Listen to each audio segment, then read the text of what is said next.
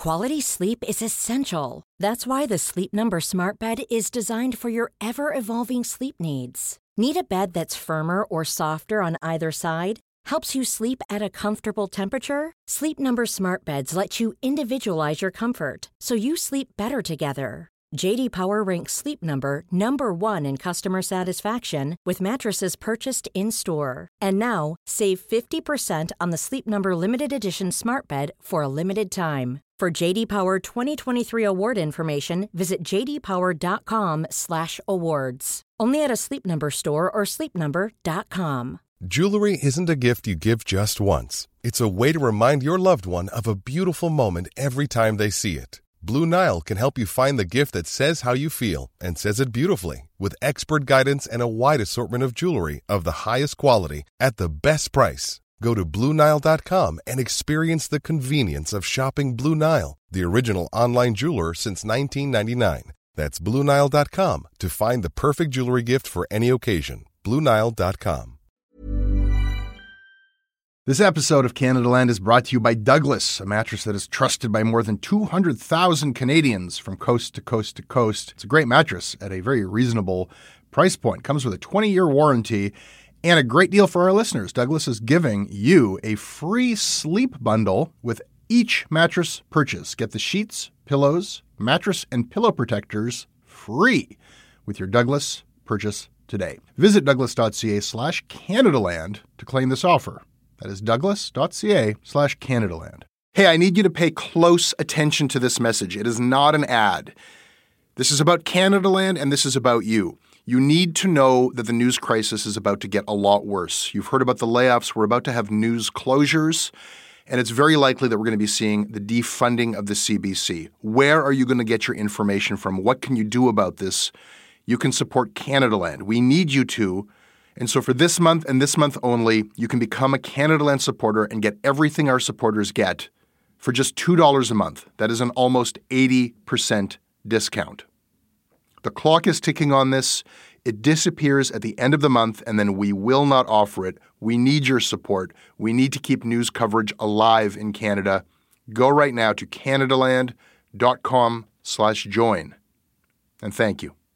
This episode of Canadaland Shortcuts is brought to you by CAMH One Brave Night, a Canada wide challenge happening now until April 7th to raise funds for people living with mental illness and addiction.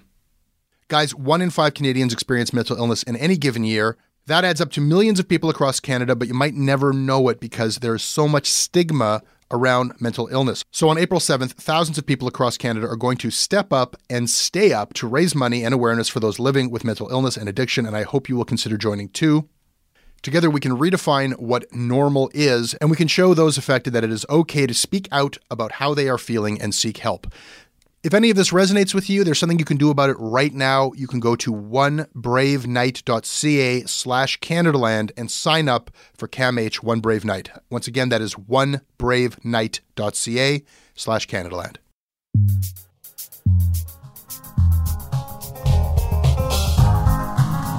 Jen Gerson. Hi. Calgary correspondent with the National Post. Thank you for coming back onto Canadaland Shortcuts. Thanks for pulling me out of the deep, dark depths of my child infested, vomit filled basement. Yeah, no problem. We're going to be talking today about Quebec. They are butthurt over a bad Maclean's article again. Poor Pookies. We're going to be talking about award season in Canadian journalism. Yay! And we're going to be talking about uh, now international, possibly Canadian bans on large electronics on planes from some places. One more reason to never go anywhere ever again. Yay! Good to have you back. Thanks for having me. This episode of Canadaland Shortcuts is brought to you by Chloe Smith, Sarabjot Samra, Kristen McLean, Ryan, Adam Travis, Bill Metcalf, Laura Hill, and Leo McKay. Leo, why did you decide to be awesome? Because five or six times a year something happens in Canadian media, something outrageous and absurd, and I look around and think, why is nobody losing their shit over this? And then I turn on Canadaland and you are losing your shit. I find comfort in that. Jen, this episode is also brought to you by Hover.com. Do you know that, that they offer a .mom domain suffix? Why, goodness me, no. I, all of my uh, dreams to become a mommy blogger, all those aspirations can be now fulfilled.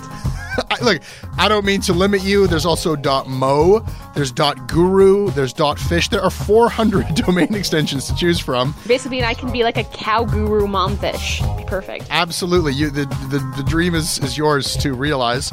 Uh, listen, if what you want is a domain name or an email address, you should not have to opt out of page after page of add ons that you do not want or need.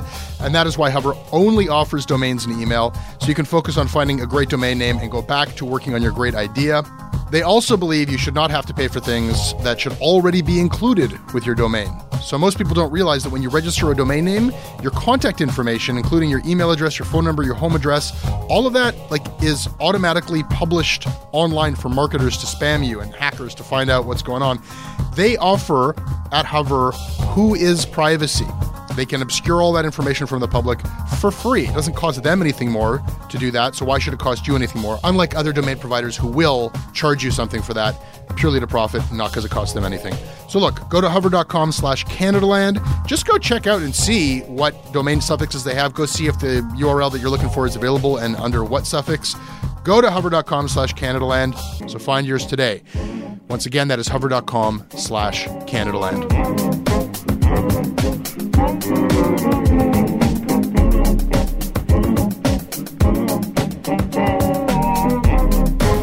episode is sponsored by BetterHelp. Uh, it's amazing the things that we tell ourselves to talk ourselves out of getting help. Anybody who's actually gotten help knows that the process of getting things off your chest, of taking your stressors, your problems, and just like not letting them be bottled up, working through just conveying them to somebody half of the battle is just doing that. You unburden yourself. And you know what? If you have a real mental health professional, no, they don't have magic bullets or magic words that make it all go away. But often they can help you see things a little bit differently and guide you to strategies or tools or to a new perspective that actually does help. As the largest online therapy provider in the world, BetterHelp can provide access to mental health professionals with a wide variety of expertise in mental health. Because you listen to this podcast, you get 10% off of your first month at betterhelp.com slash Canadaland. That's betterhelp.com slash Canadaland. This episode is brought to you by the Center for Addiction and Mental Health. Right now, there is an opioid crisis. Right now, there is a mental health crisis. But right now, it is Mental Health Week. And what that means is you can do something about these crises. You can help people, you can help CAMH save lives. They offer treatment with dignity, and they are doing cutting edge research. I don't know if anybody listening to this is untouched by this crisis. You can see it in the downtown of every city in this country. You certainly feel it in Toronto. This is not something happening to other people. These are our friends, these are our communities, our families. We are all touched by addiction. We are all touched by the mental health crisis, and we all share responsibility to do something about it. Helping CAMH is something you can do about it. Help change mental health care forever. Your support will help CAMH build a future where nobody is left behind. Donate at camh.ca slash Canadaland to help them treat addiction and build hope. Andrew Potter vit à Montréal depuis un an à peine, mais selon lui, le cafouillage sur l'autoroute 13, le manque de communication sont le résultat d'un manque de solidarité qui gangrène la société québécoise. Oh my God, Jen, this Andrew Potter piece in Maclean's.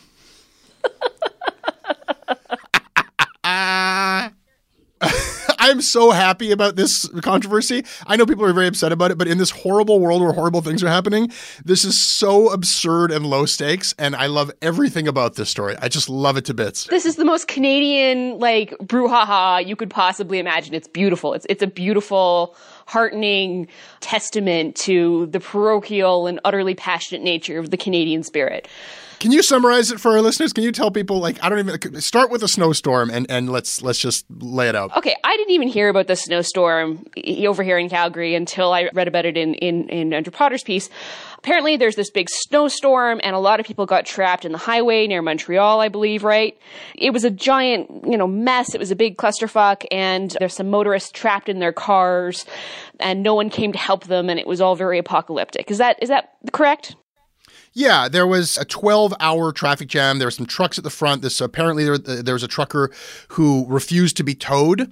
So basically, everything that can break, and in Quebec, lots of things break all the time, and they all broke at once, apparently, and they're trying to figure out what the hell happened. But for 12 hours, people were trapped in their cars on a highway. Yeah, and it, it, brutal weather. Which is which is no joke. It's No. serious stuff. Yeah. Questions should be asked, et cetera, et cetera. So Potter, who I believe is now working at McGill, Well, where, where did he used to work? Tell Well, he used to he used to work at the, the Ottawa Citizen. He used to be the editor in chief of the Ottawa Citizen. Has now gone to into academia to work at McGill, and I believe he has a fellowship there. He, he then writes this piece for Maclean's. Ah, Maclean's, of course, Maclean's. and it's a bit hyperbolic, but he, he it's a very fact based piece, and it's he backs it up with a lot of stats, suggesting that essentially Quebec is dealing with a level of, of civic breakdown and s- lack of social cohesion is, is basically the thesis of his piece and that this big traffic jam was quite indicative of the, the low trust alienated society that quebec has evolved into now, there were a couple of minor errors in the piece. There were a couple of turns of phrases that were a bit hyperbolic. But as Quebec is wont to do, it then lost its shit over this Maclean's piece and inundated Maclean's with, with complaints and angry responses, et cetera, et cetera, with shades of the Bonhomme corruption story from many years past. When when Maclean's Marty Patriquin writing in Maclean's wrote that Quebec is the most corrupt province in Canada, and it became like a provincial incident. Maclean's was rebuked by the legislature. Yeah, and it turns out that they were completely correct, by the way. they were totally vindicated in the end, hundred percent. And like, like how many Quebec City mayors are now facing jail time? Like, like it's it. They were completely correct about that that assertion. Nonetheless, this is now happening. This is Bonhomme two, uh, this the sequel, and uh, poor Andrew Potter has been inundated with very very angry people who are calling him an idiot, and and this isn't the Quebec that I understand, and I, I uh, that that reflects the the community I live in, et cetera, et cetera. I'm picking up on something that I need to.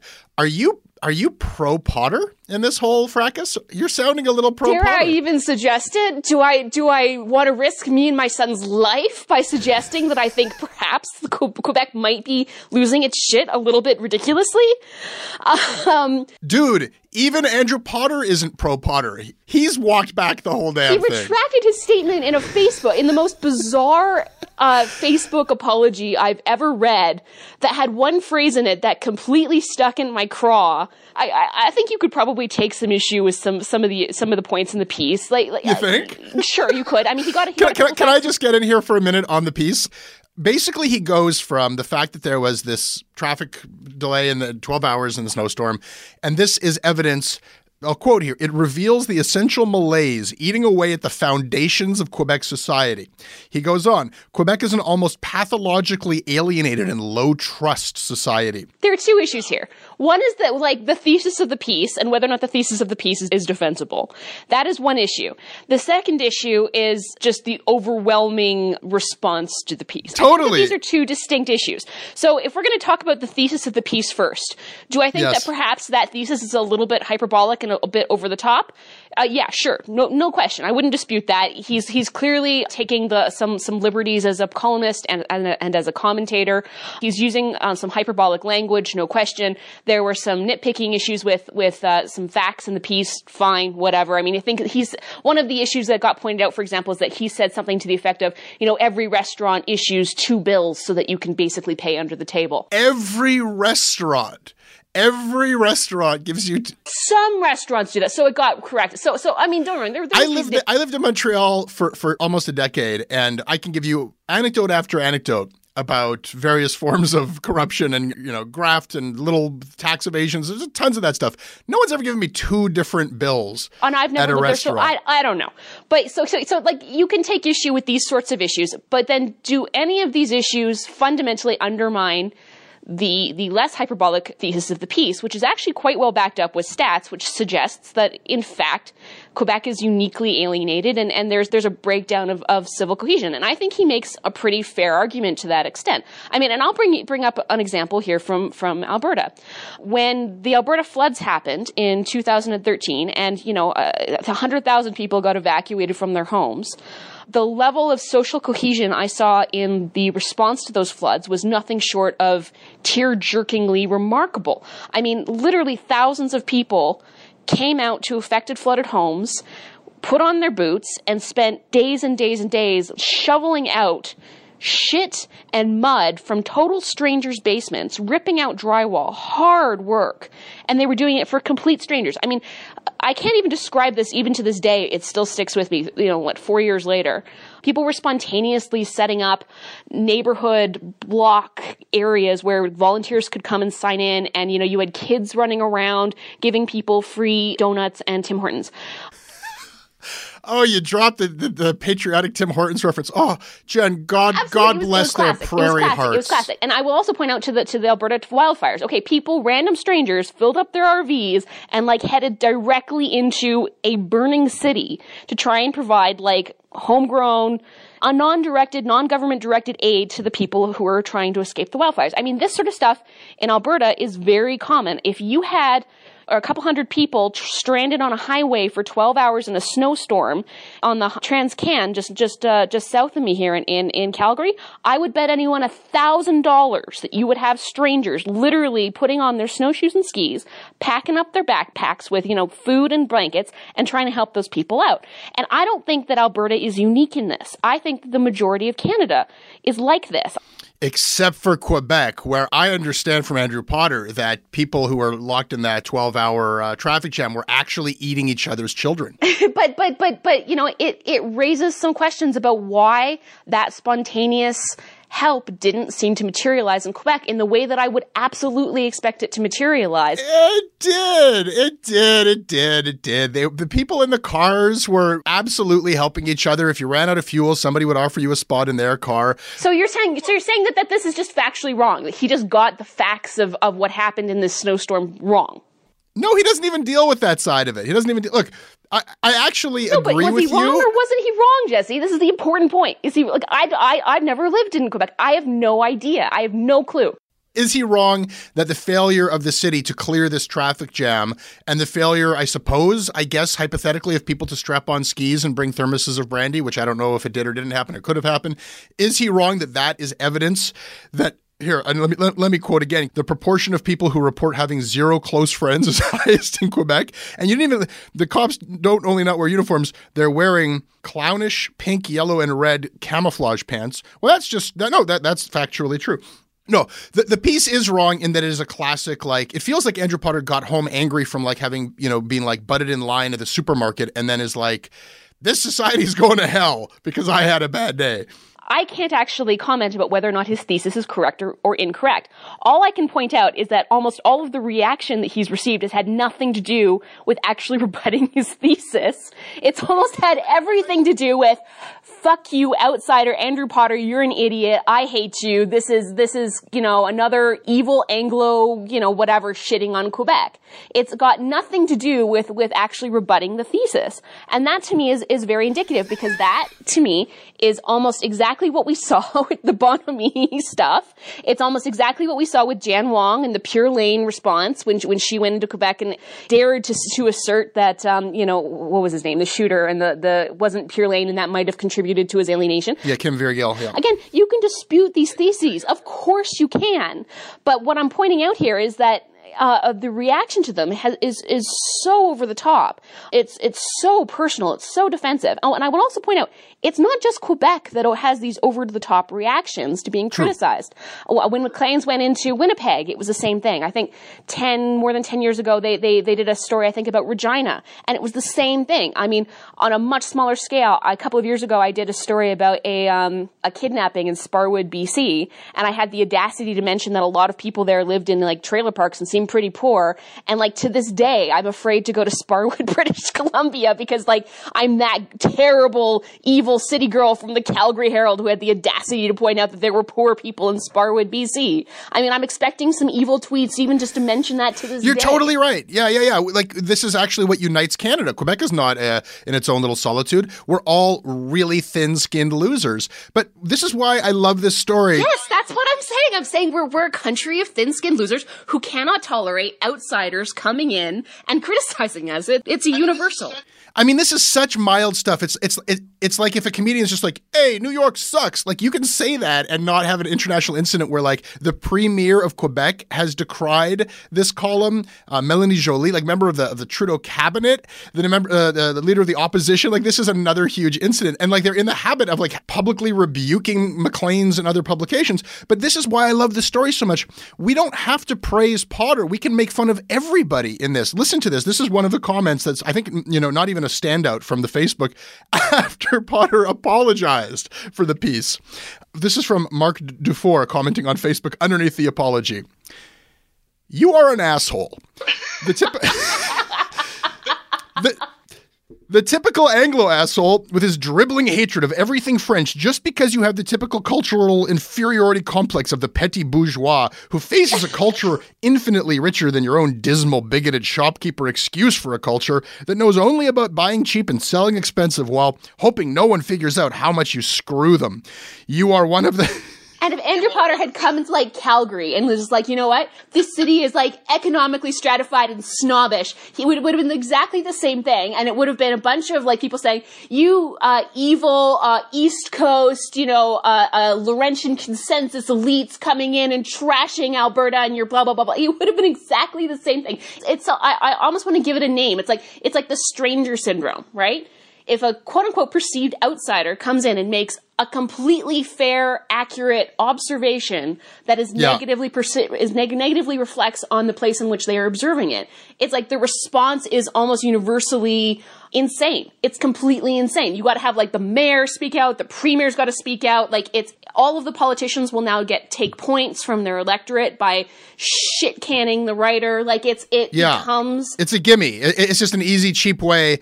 And Quebec, I'm sorry, Quebec is a bad is a bad offender for this. Like like Quebec's done this more than other cities, but it's not as I said, it's not just Quebec who responds in this way. It's it's Anglo Canada is exactly the same thing. I, lo- I love everything that's been written about this. I'll continue from Mark Dufour. You are one of the many reasons why we want to get the fuck out of your immensely boring, racist, idiotic, incompetent excuse for a country that has so many skeletons in its closet that it's totally ossified. You are yet another proof that Anglos hate and despise us and that we have no place in your bland country. Damn, I like that better than the first column. I love the, I love everything that's been written. I love the corrections Maclean has issued. Here's one of the corrections.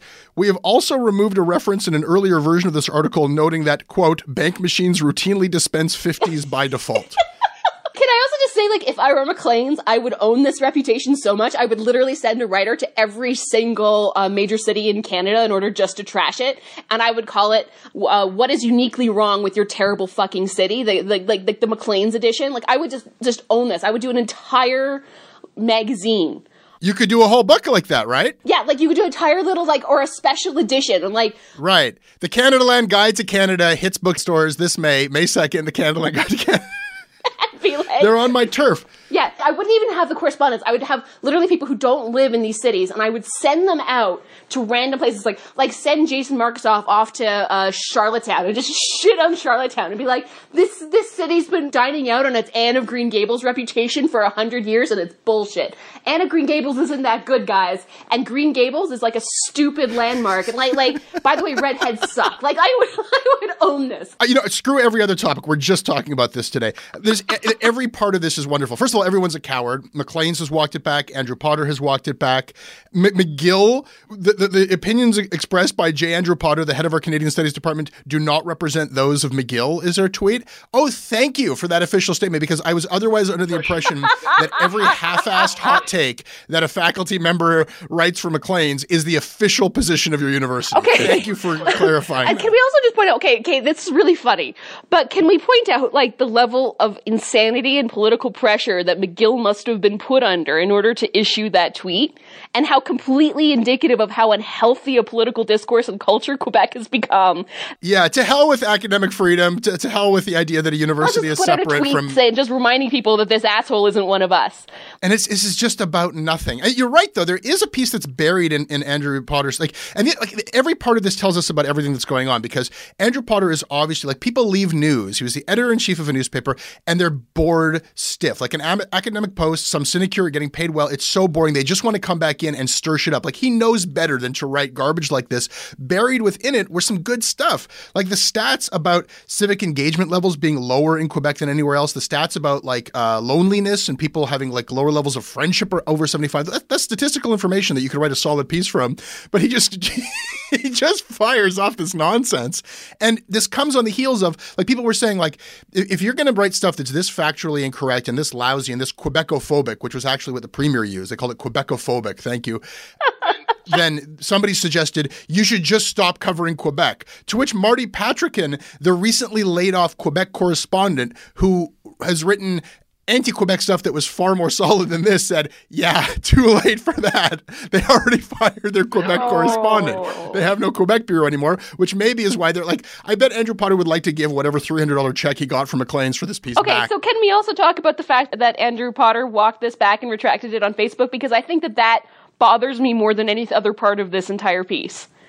Absolutely. Because whether or not you agree with the thesis, the thesis right or wrong, whether or not you thought it was hyperbolic, fine, whatever. I mean, uh, we can d- debate that and we can have a journalistic debate and that's fine. But we can do that without necessarily expecting Andrew Potter needed to retract that. Like that that didn't need to happen. That that's a bit absurd. And there was one thing that really bothered me about his Facebook retraction. Okay, so this in his apology, he says, then this is a quote. A political writer's first duty is to reflect his community back to itself. Quite obviously, I failed. When people you read and respect tell you they don't recognize their society in your description, it signals a failure of empathy and imagination, and it is time to take a step back. Okay, a political writer's first duty is to reflect his community back to itself. What does that mean? I think what he's saying is that we should write things that people like. Yes, that that's how I would interpret that statement. Like a political duty's first duty is to reflect his community back to.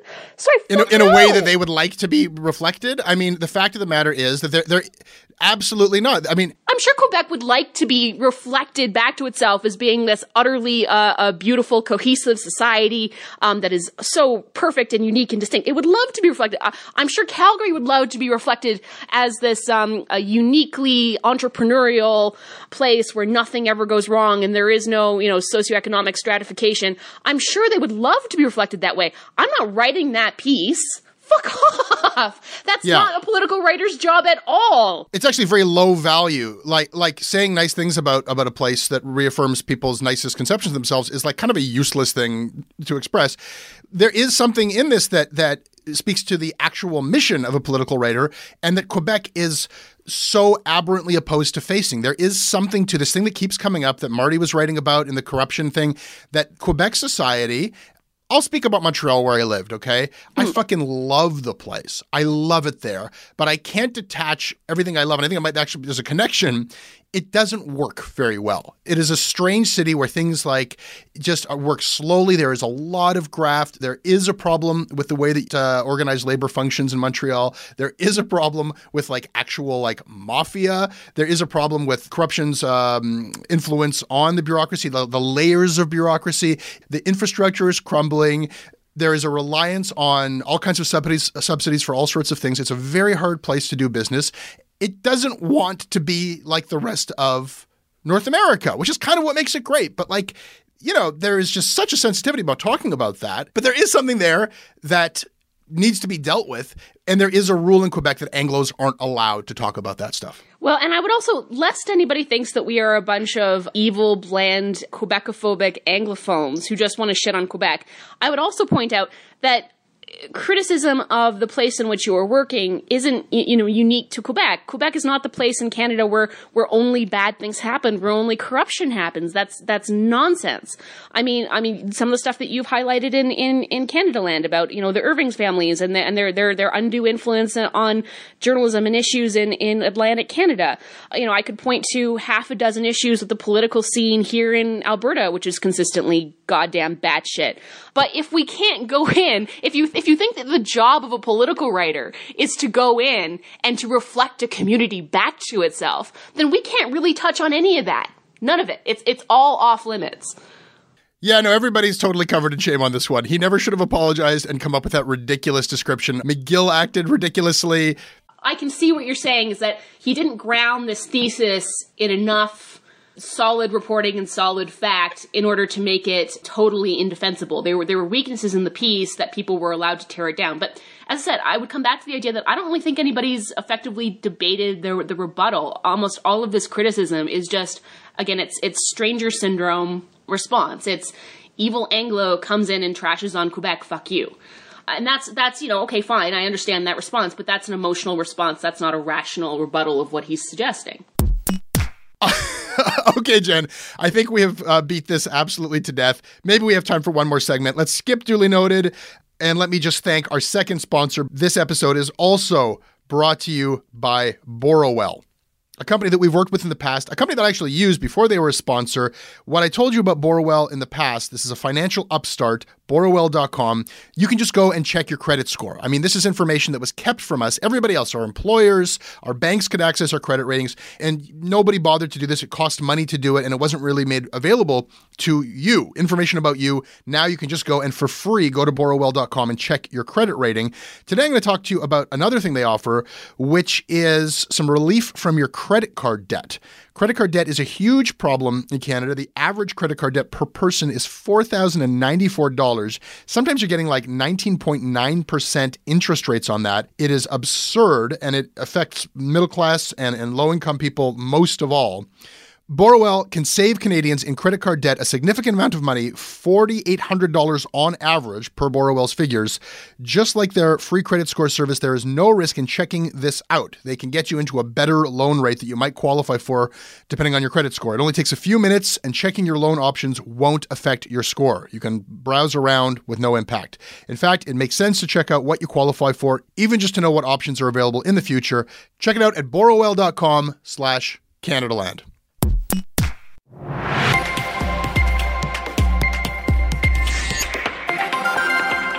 For breaking news, the winner is the Ottawa Citizen. A few minutes will honor one winner of the Michener Award. This year, we received 30 excellent entries from newspapers and broadcasters across Canada, five more than last Canada year. does with its own unique awards program. RTDNA honors the best in electronic journalism with the regional and national Edward R. Murrow it's Awards. It's been an absolutely inspiring night, thanks to everyone in this room. Your work has been courageous and sensitive and quite brilliant. Jen, are you nominated? No, I'm not. okay, so I have to say right off the bat that as a National Post employee, I'm sort of obligated to express bitterness and dissatisfaction with the National Newspaper Awards because uh-huh. every year it becomes, for the most part, it's a Globe and Toronto Starfest, and the Post is consistently left out of the club. And for those people who are listening to the show who aren't journalists, I, I think we have to explain what the uh, National Newspaper Awards are. Because there is absolutely no way that a non journalist would have ever heard of the goddamn things nor care.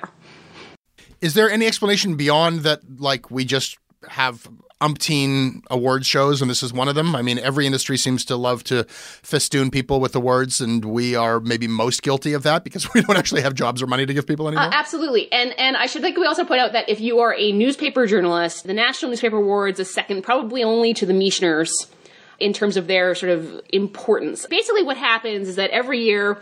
Dozens of, of newspaper journalists and sometimes non newspaper journalists get nominated for these awards and um, the the newsrooms themselves take these awards ridiculously seriously, and everybody then gets uh, shuttled off to usually some like sea level conference room in a hotel in a city to go to the stuffy little area that's barely decorated to collect these little paper plaques that are covered in frames, eat rubber chicken, and then get drunk. And, you know, it's a fun time, sort of, in a way. And I think I should say something really good about the NNAs, and that is I think that uh, they can, at their absolute best, give much needed recognition and a nice ego boost to people who really deserve it and who really need it. People who work really hard in this industry, who really get shat on, you know, 364 days out of the year. And one day, you know, they get celebrated by their peers and that's a really wonderful thing. I would also give awards generally this kudos, and that is I think that they can be used to marshal resources to underreported stories. That is, I think that reporters can go to their editors and be like, look, this is a really important story. I think it needs to be covered. I think it's award bait and therefore we should really be marshaling some resources, some time, some money to covering it. I think that that is. Oh, and I would also say this is that sometimes at their best, the NNAs can highlight work and awards that gets completely overlooked and ignored in central Canada. Jen, you fucking Canadian. This is your preamble for your excoriating hot take against the awards. And you were basically giving the awards. I'm going to shit first. on them in just a second, okay? All right? I'm going to get there. You don't have to preface it. Have at it, please. That is them at their best. At their absolute worst, they're a totally and utterly subjective, complete and total bullshit Central Canadian Toronto media party fucking circle jerk that mean absolutely nothing and yet have institutions and individuals chasing very hollow vanities that are utterly meaningless and serve no function to the actual audiences that they should be serving. That's Jen Gerson. Can I just point out how halting and careful you were for the for the preamble, but how naturally that that second part came to you? You just sounded so much more in your element for that part. Because I'm a horrible person. You, you are, and that that's that's why you're here because that's actually useful. Whereas the first part, you know, okay, awards can be nice. There is a, a problem. Like most people just don't give a damn about this. They don't know the awards exist, and why should they care? And you're right. Who cares? Give people some recognition. Why not? Here's the why not in an economy where papers are like not making money anymore and journalism isn't making money anymore, these awards kind of like are this monopoly currency that you use as like insurance to not get fired. You think that, you know, you won't get laid off. And I think to the institution, which, as you say, are awards obsessed, especially the Globe and the Star, it's like that's what they do instead of. They, they and, and and it starts to influence maybe in a good way. They try to have some awards bait that are like you know, and I've talked about this before. There's some stories that are like kind of eye rolling in just how virtuous they try to be, and then there's other things that are like I call that those stories award bait. Award bait. Yeah. Some award bait is actually good stuff, but you hear about pernicious effects of this. You hear about the institution decides which stories to feature and turn into award bait, and they favor certain things, and other things are almost like pesky when they win awards. At its They're now, they're now crafting these stories in order to win awards as opposed to in order to serve the audiences or make changes or do the things that journalism is supposed to do. Yes, and, and and the worst thing that can happen, you know what? I'm going to go blind item here, okay? Blind item, a major Canadian newspaper, I am told on good authority, held back a major consequential investigation for months in order to position it in the next calendar year for an awards purpose. And this was a story that had a lot of impact for a lot of people and had policy ramifications that if in fact this story was ready months earlier, there's a very strong argument that it should have come out as soon as it was ready. And I, I, I am told on good authority that it was held back so that they could win more awards. And you, quick note: the reason why I'm presenting that as a blind item and not telling you which paper and which story that is is that we haven't verified it, we haven't confirmed it to the point where we're happy to go and actually report that and tell you all the details, which we would like to do. So, if you know what I'm talking about and you have information about that, uh, we are happy to talk to you on an anonymous basis. You can hit up Goldsby at editor at CanadaLandShow.com. Look, I mean, I think of the for me as a writer, the real problem that I have with these is watching them come out, particularly at the Post, where I'm, you know, as I said, contractually obliged to be bitter about them. Is that you know these things come out and in every newsroom that's not the Post or the Star, where they're like, you know, getting into these weird pissing contests and beating on their chests for their nomination counts. In every other place, they just they just shit on morale because in every other newsroom, you have so many people who are working their asses off under more and more pressure, under fewer and fewer resources. And they're doing really good work that often isn't recognized. And, you know, I can't tell you here being here in Calgary how many times I've seen things like a really important local story that the local papers just fucking killed it on and then the nomination or the award goes to the Globe and Mail. That happens all the time. And and it just reinforces to me the fact that these are really subjective, they're really bullshit. A lot of it has to do with the way that the the stories are presented, the way that um, awards are submitted. And, you know, I think that, you know, at the Post, this is where I talk about the Post and how I'm personally bitter about it, is that, you know, I would not expect the Post to be killing it in the investigative journalism category because we don't do a lot of investigative journalism. But, you know, the Post is consistently overlooked in the columnist category. It's like, there's one goddamn thing our paper does well, it's columnists. Fuck off. Like, you know, Terry Corcoran, Barbara Kay, Conrad Black. Andrew Coyne, when, John will these people finally? Like, I'm sorry, you. when will they finally get the recognition? Come on now. recognition? You, you, all you, right, you could disagree. That's that's the one thing that we've really focused on and we do well. But anyway, that's that's a personal whatever rant. But you know, I, I see a lot of times the words go to stuff that again I won't name, but it just doesn't make a lot of sense. Like you know, it doesn't make a lot of sense. So you know, to me, a lot of this is bullshit. And and I also find that as a as a writer that the newsrooms that take this seriously, that take these awards too seriously, and a lot of them really do, it has the writers chasing the wrong things. It has the writers putting a lot of their self worth and their self esteem into essentially the external validation of a bunch of you know retired J school profs. Some of them are judges who would like have haven't worked in the field in twenty years.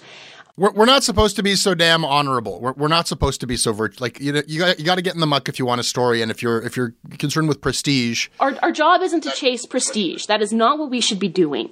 As I said, it, it, it has you chasing this external validation of really people, of judges, essentially.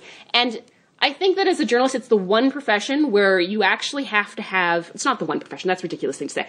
It's a profession where you have to have like a rock solid sense of your own self worth and your own sense of, of an ego that is grounded in certainty that you are happy with what you are doing for your own purposes and your own sake.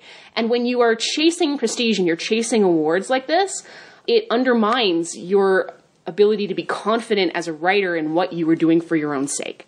And and that's where I think that these awards can be very pernicious and um, hurtful because I see so many writers doing really amazing work and, and they're only competing against themselves. They're they're constantly pushing themselves to be better and better and better.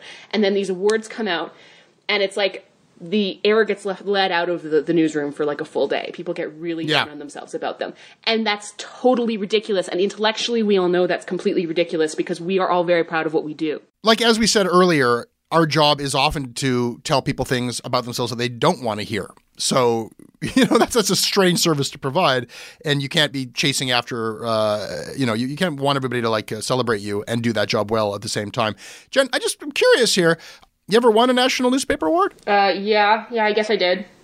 You did. Oh, congratulations! That's amazing. like ages ago. Who cares? But here's where I have such a hard time is that I won that, you know, when I was really young and starting out in my career, and every year I've produced work that I think is is better than what I won the award for, and like like like better reported, better written. Like I've im- in the last ten years I've improved hugely, and I've never been nominated since, and that's fine. But I look back at it and I'm like, okay, so you're going to tell me my, I peaked in my career like whatever 10 years ago? Of course I didn't. I got much, much better from there, but nobody recognized it. And that's fine because I was happy. I learned to be happy with what I was doing for my own sake. And that's all that really mattered. My biggest problem is that there is no award for best defensive, desperate, angry screed because I think that this episode would be a shoe in. And on that note, my baby is crying. Jen Gerson. We'll end on the baby crying. Okay. Jen Gerson, I'll let you get back to your kid. Thank you. That's your Canadaland shortcuts. You can email me at jesse at CanadaLandShow.com. We're on Twitter at Canadaland. Where can people find you? Uh, don't, don't. I'm taking care of a baby. Leave me alone. Quebec, don't, don't hate me, Quebec. Don't hate me. Okay. Jen's gone. Our website is CanadaLandShow.com. Our crowdfunding site is Patreon.com slash CanadaLand. Tickets are selling briskly for our international tour of Canada. Get yours at CanadaLandShow.com slash book tour. I make this show with Russell Gregg. If you like what we do, please support us.